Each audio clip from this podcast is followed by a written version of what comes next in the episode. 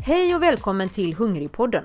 I detta avsnittet är temat potatis. Vi som medverkar i programmet har sökt i arkiv och studerat gamla kokböcker för att få fram mer kunskap om potatisen och dess betydelse när det gäller som livsmedel på våra tallrikar. Det har varit ett otroligt roligt uppdrag och vi har hittat så många receptskatter. Några av recepten har vi också moderniserat för att passa dagens mått och mängder. Vad sägs om att baka en potatis- och mandelkaka som har sina rötter i sjuttonhundratalet, där grundreceptet var från början tjugo ägg och måttenheterna var i lod och knivsudd? Och går det att baka en potatiskladdkaka? Följ med oss på vår resa med potatisen i tiden, och i slutet av programmet får ni reda på hur det gick med potatiskladdkakan.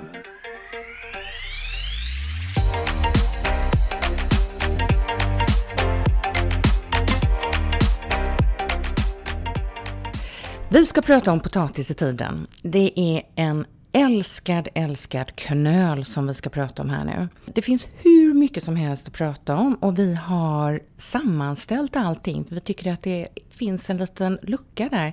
Så att vi har gjort en hemsida som heter Potatis i tiden.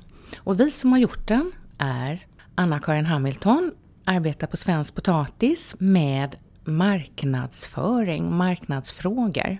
Svensk Potatis, vi arbetar för att främja potatisen. Sedan har vi ett stort arbete med att kvalitetsbestämma. Vi gör analyser, vi har femton personer runt om i landet som gör analyser på potatisen och smakmärker, och det är väldigt viktigt. Smakmärket måste ni bara titta på.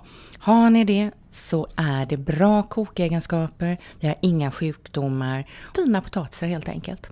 Och jag heter Eleonor Åskytt och jag arbetar som matkonsult på Hushållningssällskapet och haft nöjet att jobba med det här fantastiska livsmedlet potatis. Och som matkonsult så jobbar jag alltså med utbildningar, föreläsningar, inspiration kring mat, hälsa och miljö. Alltså potatisen, den är ju helt given att man lyfter, eller hur Anna-Karin? Absolut. Och det ska vi försöka göra under en period på det här, med den här podden. Vad vi vill, vill med det här är ju att ni ska inspireras, ni ska känna att ni verkligen vill läsa mer om potatisens betydelse, vad potatisen har gjort för Sverige för att vi ska kunna överleva. Vi ska prata lite om världen, vi ska gå tillbaka tio tusen år i tiden och gå framåt till Europa, sen ska vi gå vidare till Sverige. Sen ska vi gå över till att prata om tillagningssätt. Och ni skulle bara veta att det är sexton olika tillagningssätt. Alltså vi pratar både efterrätter och bakning och att man kan putsa silvret med en rå potatis. Så vi har ja, mycket att prata om. Ja, mycket. Och det är så fantastiskt för att när man börjar tänka på just det här med potatis så tänker man, ja men det är ju den kokta potatisen på tallriken. Eller? Men så icke. Men ska vi börja från början? Jag tycker vi börjar med historien. Historien, stort. Ja. Och det är ju så här att potatis är ju en av våra äldsta och viktigaste kulturväxter. Och det hela började för tio tusen år sedan i Sydamerika. Och det var ju indianbefolkningen som odlade den här tåliga grödan uppe i Anderna. Och bland annat var det en indianstam som då hette Aymarai-indianerna som utvecklade alltså över tvåhundra sorter i sina odlingar på Titicaca-platån. Och det var ju tre tusen meters höjd över havet. Och där gällde det att få fram liksom sorter som man kunde använda i de olika odlingsklimaten och liknande. Och det blev ju lite korsning mellan både de odlade men också de vilda. Precis som i, alltså, ris och vete har haft avgörande betydelse för andra kulturer eh, i andra delar av världen, så var ju potatisen avgörande för kosthållningen för just i, för indian, mm. eh, de olika indianstammarna. Redan på den tiden. Redan på den. Eh, och eh, sen är det det här med, vi ska komma tillbaka till det här med namn. Kärt barn har många namn. Soffpotatis till mm. exempel, ja, tänker du på? Ja, just det. Bland annat. Eh, men indianerna kallar ju potatisen för pappa. Just det. Ja. Eh, sedan så eh, kom den ju över till Europa eh, och det, jag lämnar över det lite i Europa därför att då blir den helt plötsligt ett annat namn, patata. Precis, stämmer. Och de som tog över potatisen till Europa, det var de här spanjorerna, conquistadorerna. De seglade över till Sydamerika. De bara inte slogs utan de tog med sig den här fantastiska växten. Så att genom att äta denna så slapp de den fruktade skörbjuggen. Och vad de inte visste var att det var det rika innehållet av C-vitamin i potatisen som räddade dem. Mm, just det. Går vi vidare sen eh, så kommer man ju till Irland. Den ökade sin eh, odling, eller de började odla mer och mer och mer. Men sen så kom det då en liten dipp kan man väl säga. Så arton fyrtiofem så kom bladmöglet och det är någonting som finns även nu. Nu kan man ta bort lite av det, men det fanns då. Det visste man inte alls hur man skulle få bort det. Och bladmöglet spred sig snabbt och under de följande två åren då från arton fyrtiofem så drabbade Irland av de värsta svältkatastroferna. Och det gjorde ju att, med den, gjorde ju att en komma fem till två miljoner dog bara för att de hade svält och fick ingen mat. Och minst en miljon emigrerade då iväg till Amerika. Så att detta var ju en stor katastrof när inte potatisen fanns som föda. Hur gick det i Sverige då? Ja, det var ju han, vår vän Jonas, eller hur? Ja, fast var det Jonas som tog hem potatisen till Sverige egentligen? Nej, det var ju inte det. För det började ju faktiskt långt tidigare. För det var ju faktiskt Olaus Rudbeck som var biskop i Uppsala. Yes, mm. Och eh, då är vi faktiskt nere på sexton femtiofem. Mm-hmm. För han började odla potatis i eh, botaniska trädgården i Uppsala. Och han gav potatisen namnet peruviansk nattskatta. Jag tycker det är så, det är så härligt namn alltså. eh, men han odlade ju inte den för att det skulle ätas utan det var ju för han, att den var så vacker blomma. Jaha, att det var en prydnadsväxt. Eh, och, eh, så att det var därför det, han började odla den. Och då kan vi gå tillbaka, för jag tror till och med i Frankrike, Maria Antoinette tror jag, använde ju potatisblomman för den är ju så vacker. Ja. Och det hade hon ju i håret och tyckte det var tjusigt. För man visste ju inte riktigt att man kunde äta den på den tiden. Då går vi vidare till Sverige igen, eller vi kommer tillbaka till Sverige. Ja. Där man säger att det är Jonas Alström som fått äran att potatisen kommer till Sverige. Det stämmer ju inte alls då ju. Men han började odla den sjutton tjugofyra på sin gård Nolhaga. Och faktiskt är det så att man har, ibland kallar man ju potatisen även en nola. Och det är därifrån det kommer. Eh, han hade fått med sig potatisutsäde, eh, troligtvis för det från England. Han tog det då. Och han framförallt fick oss att börja äta den. Han berättade hur näringsfull, hur, vilka hälsosamma effekter den hade på oss. Men han, han kämpade lite i motvind. Ja, absolut. Ja, det var tufft att heta Jonas som, på den ja, tiden. I ja, alla fall Ahlström med potatis. Ja. Ja. Och ibland så behövs det ju flera som hjälps åt att få fram budskapet. Och en som kanske bröt den här vallen, det var en, en av adelsfruarna. Just precis. Rikets adelsfru som hon hette Eva Delagard eller Eva Ekblad, hon var född Delagardi. Just det, klok kvinna. Hon spelade en stor roll för att sprida kunskap om potatis. För det som hon gjorde det var att hon propagerade för en alternativ användning av potatis, nämligen tillverkning av stärkelse för att göra puder och att man kunde göra brännvin. Och det har ju många tagit ja, efter. Ja, och den tog man ju till. Eh, och det som var lite roligt också det är att för sina insatser att sprida den här kunskapen om potatisen så invaldes Eva som den första kvinna i Kungliga Vetenskapsakademien. Mm. Och det tycker jag, det var, det var stort. Det var stort. Ja, absolut. Så att potatisen, där. Eh, men sen så var det ju det här att föra ut budskapet och det, det var ju trögt. Och landshövdingarna i de olika länen fick i uppgift faktiskt att jobba med det här. Och början sjutton sjuttioett sjuttiotvå så var det ju missväxt i Sverige. Då kände man att just det här att man, när man odlar potatis så får man ju mycket. Och att, liksom på varje planta och att potatis kan odlas i olika jordmån. Så det var ju det man ville främja men det var trögt. Men samtidigt där så bildas ett, ett nytt sällskap Och vad heter det? Ja, Hushållningssällskapet. Ah, ja, av en händelse. Lever fortfarande. Av en händelse, ja. Och Hushållningssällskapet är faktiskt landets äldsta organisation inom jordbruksområdet. Och det är ju väldigt roligt eftersom det är där jag arbetar. Det, det kom till utav att Gustav den tredje, han och hans närmaste män såg att någonting måste göras för att bibehålla livsmedelsförsörjningen i Sverige. För som sagt var, det var missväxt i Sverige och man såg att någonting saknades och det var kunskap att, ska vi säga, hushålla med de resurserna som fanns och att kunna odla mera mat. Och då såg man just det här med potatisen. Det första hushållningssällskapet på hu- bildades sjuttonhundranittioett på Gotland. Eh, och sen bildas ett i varje län. Och de har jobbat tills, jag vill säga, eh, hela tiden, inte tills idag, utan hela tiden med att sprida kunskap om hur man kan odla eh, och få den bästa eh, möjliga skörden utav potatis.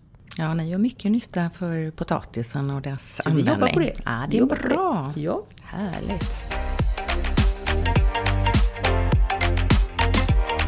Som sagt, det var ju väldigt livsmedelsbrist och i början, alltså hundra år tillbaka i Sverige, nittonhundrasjutton, så var det riktigt akut. Bröd och potatis ransonerades. I kölvattnet sitt många av den ryska revolutionen gick hundratals kvinnor ur arbetarklassen ut i hungerdemonstrationer över hela Sverige.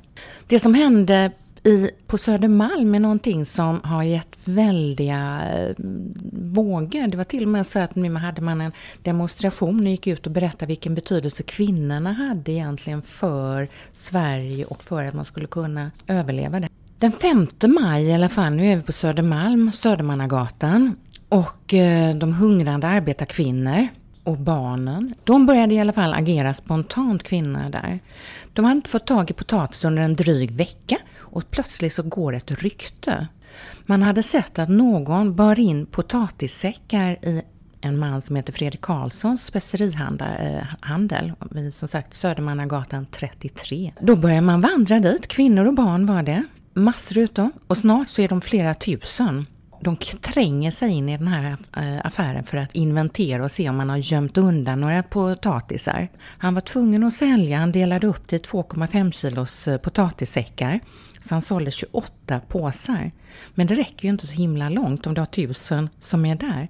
Så ridande poliser kommer med rappande piskor och dragna sablar för att försöka skingra alla de här kvinnorna. Så inalles är det alltså hundraarton poliser som är där och försöker bli av med den här demonstrationen. Och polisen griper jättemånga kvinnor och många skadas.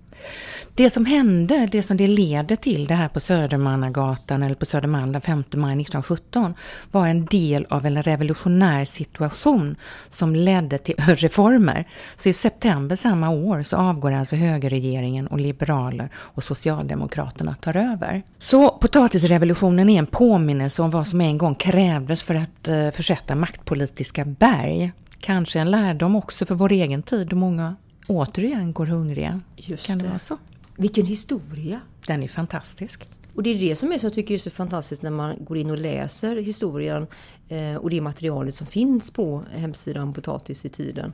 Eh, man blir, vill veta mer. Eller hur? Och det ja. är fantastiskt mycket bra historia där. Och eh, sen var du det här, eh, kärt barn har många namn, det är lite tjatigt. Men jag måste ändå ta det där lite. Ja, det är soffpotatis. Eller hur? Ja, eller soffpotatis. Eh, för att eh, potatisen har ju ett latins namn som många kanske känner igen, Solanum tuberosum. Eh, och sedan så nämnde jag ju det att det första svenska namnet var ju peruviansk nattskatta. Eh, och det var ju på mitten av sexhundratalet. Men eh, det har ju liksom varit ett uppsjö utav namn. Du nämnde ju eh, Jonas Alström där, att det var nolor. Om man tittar på vilka ord som har använts i Svenska Akademins ordlista, så har det varit potat, potata, potater, potatus, potatoer, potatoes, potet, potät, potäta samt potäter. Och jag tror att vi känner igen många av de här, framförallt de sista kanske. Ska vi ha några potäter till middag idag? Eh, och sen så har vi också lite det här med dialektala namn. Och i Skåne så kanske man har, nu är inte jag då, nu får jag ursäkta mitt göteborgska uttal utav skånska orden. Det är kanske bättre att du säger det, Anna-Karin. Pära. Jag har ju bott där några år. Ja, just det. Och så pantofflor. Pantofflor. Och det kan man väl också berätta att det finns en rejäl litteraturlista på hemsidan. Ja, vi har ju alltså gått igenom tvåhundrasextio olika böcker. Pratat personligen med många, och hela den här, det är mycket litteratur som är genomskott, och det finns säkert lite mer, men och det finns mera igenom. Säkert mm. eh, och eh, den här litteraturlistan då eh, finns ju under källor på hemsidan då potatisitiden punkt se. Så enkelt, mycket enkelt.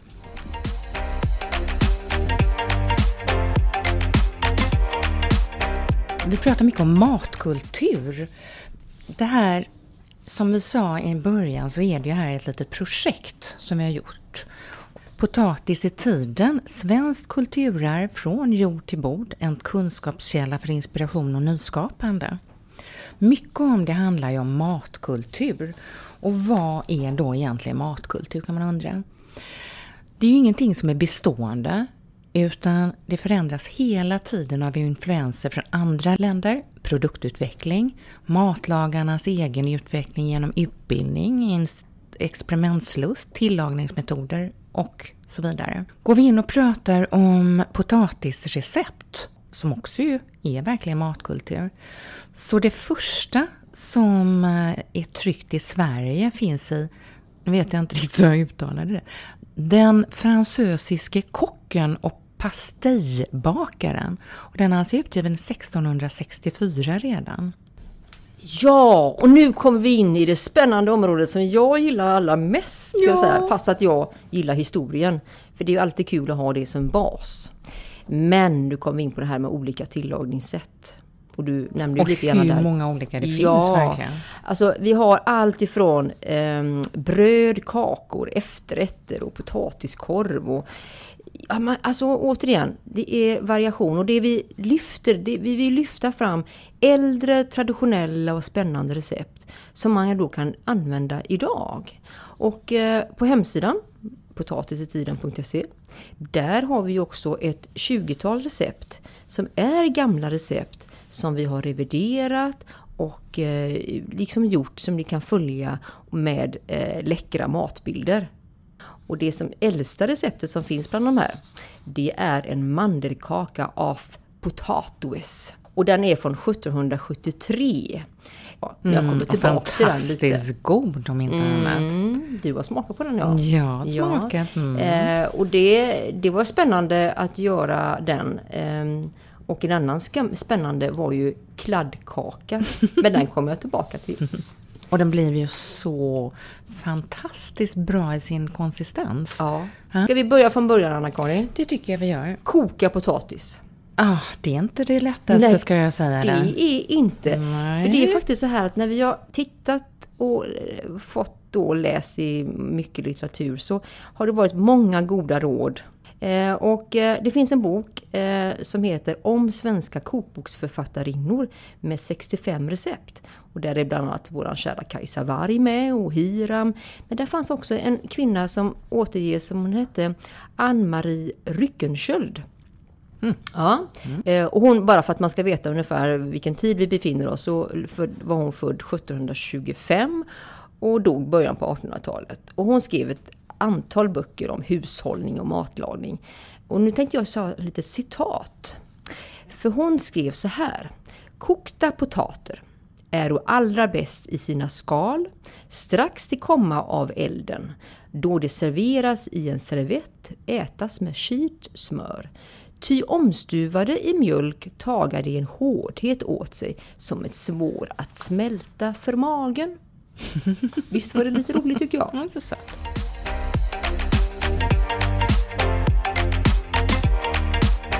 När man, när man pratar om eh, olika styckningsdetaljer på ett djur, så har man ju olika tillagningsmetoder för det.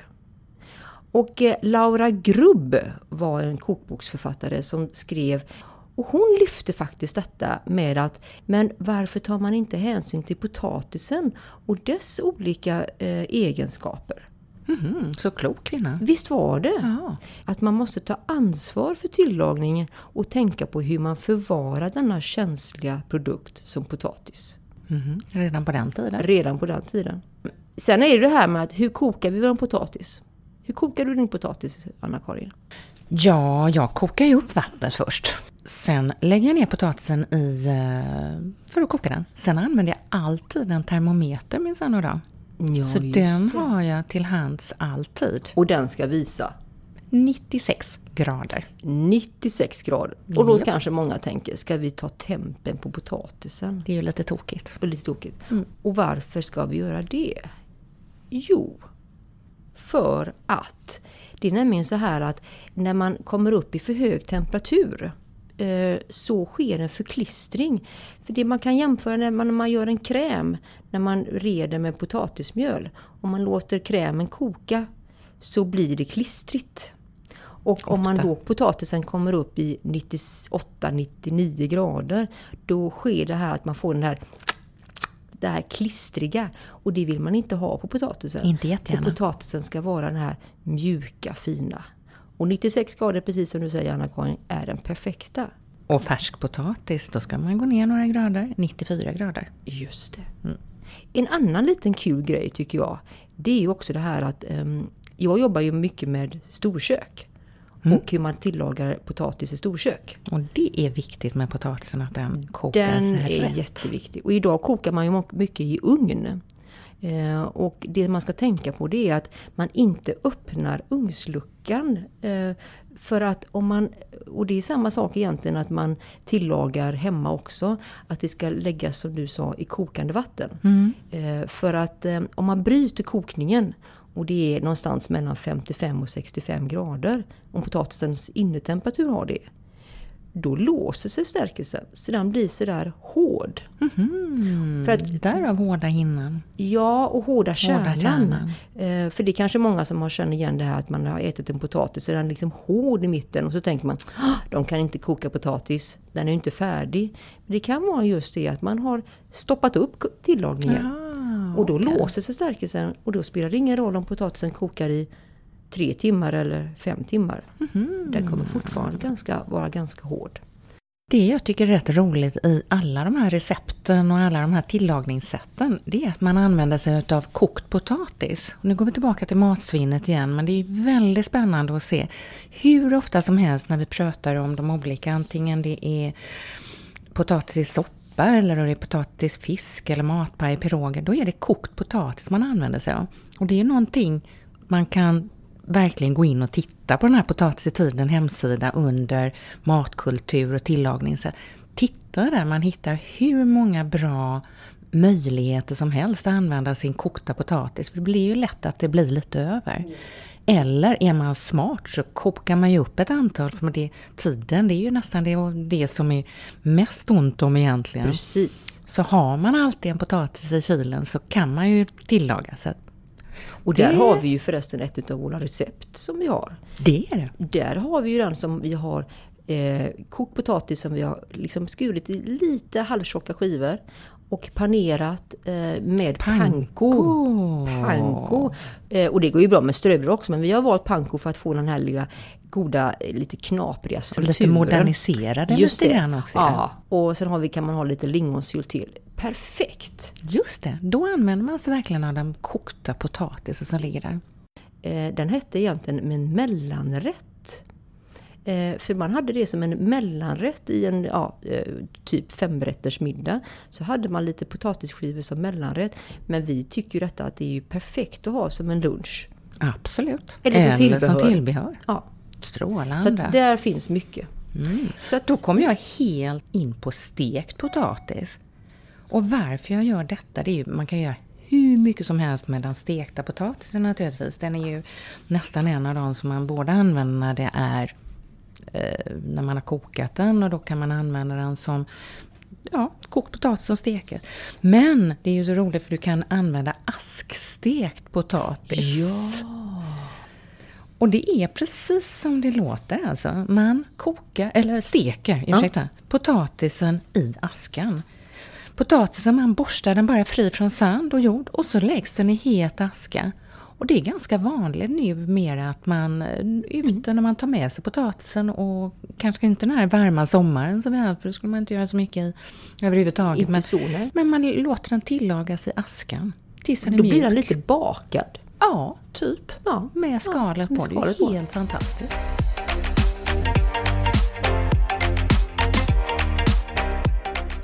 Ja du, vad vi har vi mer då? Kroppkakor. Vi ska inte dra så himla mycket om de olika måste jag säga. Men, men kroppkakor måste ja. man ändå lyfta någonstans. Mm. Och skriver man in kroppkakor i, alltså på internets sökmotor motor, så får man in hundrafemtio tusen olika träffar i Sverige. Inte bara hundrafemtio utan hundrafemtio tusen. Mm. Och att kroppkakor engagerar kan man ju förstå, för det finns någonting som heter kroppkakans vänner, kroppkakegille och så vidare. Och då är den stora frågan, ska det vara grå eller ska det vara vita kroppkakor? Det vita görs av kokt potatis och den gråa görs av rå, riven rå potatis. En bok som eh, man kan, om man verkligen vill grotta ner sig i det här, eh, är en bok som heter Svensk Allmogekost. Och den är skriven nittonhundranitton mm. utav en man som heter Nils Kieland.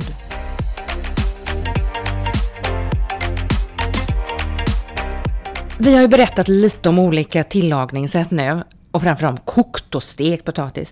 Men det finns ju en enorm variationsmöjlighet. Det är alltså bara fantasin egentligen som tar stopp för vad man kan göra.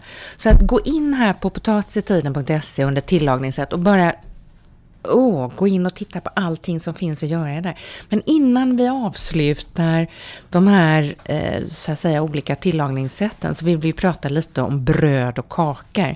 För det är ju lite kul att man kan använda potatisen till detta. Eller hur, Eleonor? Ja, och det, kanske är det så att när man tänker på potatis i kakor så kanske man tänker först på kronans kaka. Det är ju en gammal klassiker. Den är en klassiker. Den är en klassiker. Men, och det är faktiskt så att första gången man har hört talas om kronans kaka, det var från, på början på nittonhundratalet. Men det är så här att vi har ett recept från sjuttonhundratalet som vi gjort om. Och det är det som är så grejen med det här. Det är att ursprungsreceptet var på fjorton ägg. Eh, och eh, det var grunden, ja. eh, Så att när jag höll på att göra det här och gjorde om, och då var det lod och skedblad, färsk smör. Men vi har gjort om det här receptet så att alla kan göra det här. Så att vi har gått ner från fjorton till sex ägg, ja. Och den heter mandelkaka av potatis. Men en annan grej som vi har här, det är ju kladdkaka. Och kladdkaka vill ju alla göra. Ja, och då kanske man inte sådär direkt tänker kladdkaka och potatis. Men då har vi också förnyat det, för att det ursprungliga receptet var med citron. Men när man säger kladdkaka så tänker man ju med choklad. Eh, så att eh, det är med eh, kakao i. Och eh, det här testade jag, jag tror att det blev fyra gånger. Och första gången jag gjorde den eh, och testade så gick det inte så bra. Mina, mina testpersoner tyckte att de var väldigt artiga och väluppfostrade och tyckte att det var intressant. men, men efter tredje försöket blev det, tror jag, så blev det den receptet som vi har. Och hur man gör, det får ni gå in och kolla på hemsidan.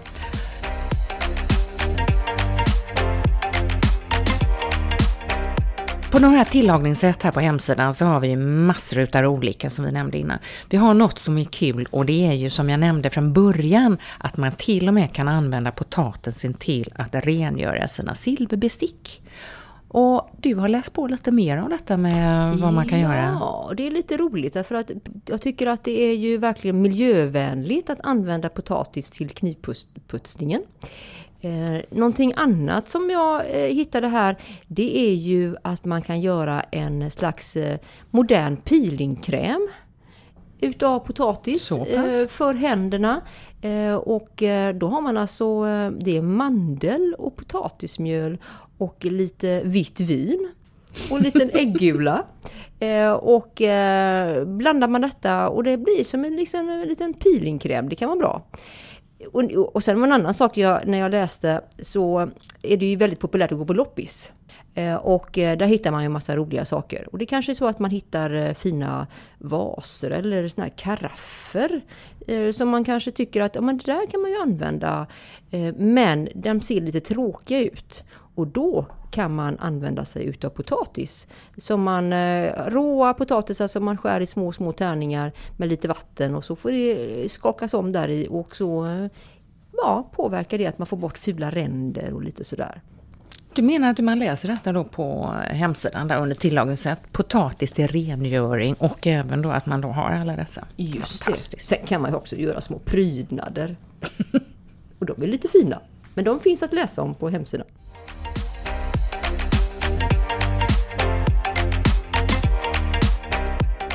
En flik under det här tillagningssätt är då tips till menyskapare. Vi tänkte vi avslutar med det här. Det är en fantastisk inspiration för er som har restaurang. Om ni vill ha en middag. Vem som helst överhuvudtaget kan gå in här. Och det roliga är att det finns massor av kul namn på de här recepten. Så att gå in där, titta på dem. Liksom bara hör namnen här. Potatis picciocchi heter det någon. Potatis à la parisienne, potatis lyonnaise. Alltså det är ju helt ljuvligt. Och sen finns det även svenska namn, jag lovar att vi har med det också.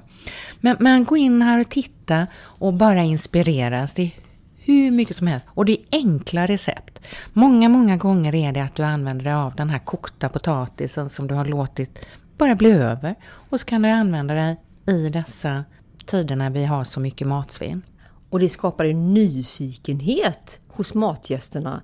När man läser liksom det här namnet så tänker man, hmm, vad är det här för något spännande? Och så är det den fantastiska potatisen. Precis. I bara i olika skepnader. Ja, och det är som sagt, variationerna är oändliga. Så snälla, som avslutning, gå in, titta i genom hela hemsidan. Den är fantastisk, det finns så mycket inspiration och variationsmöjligheter. Så gå in där och titta. potatis i tiden punkt se. Och lycka till med kokningen.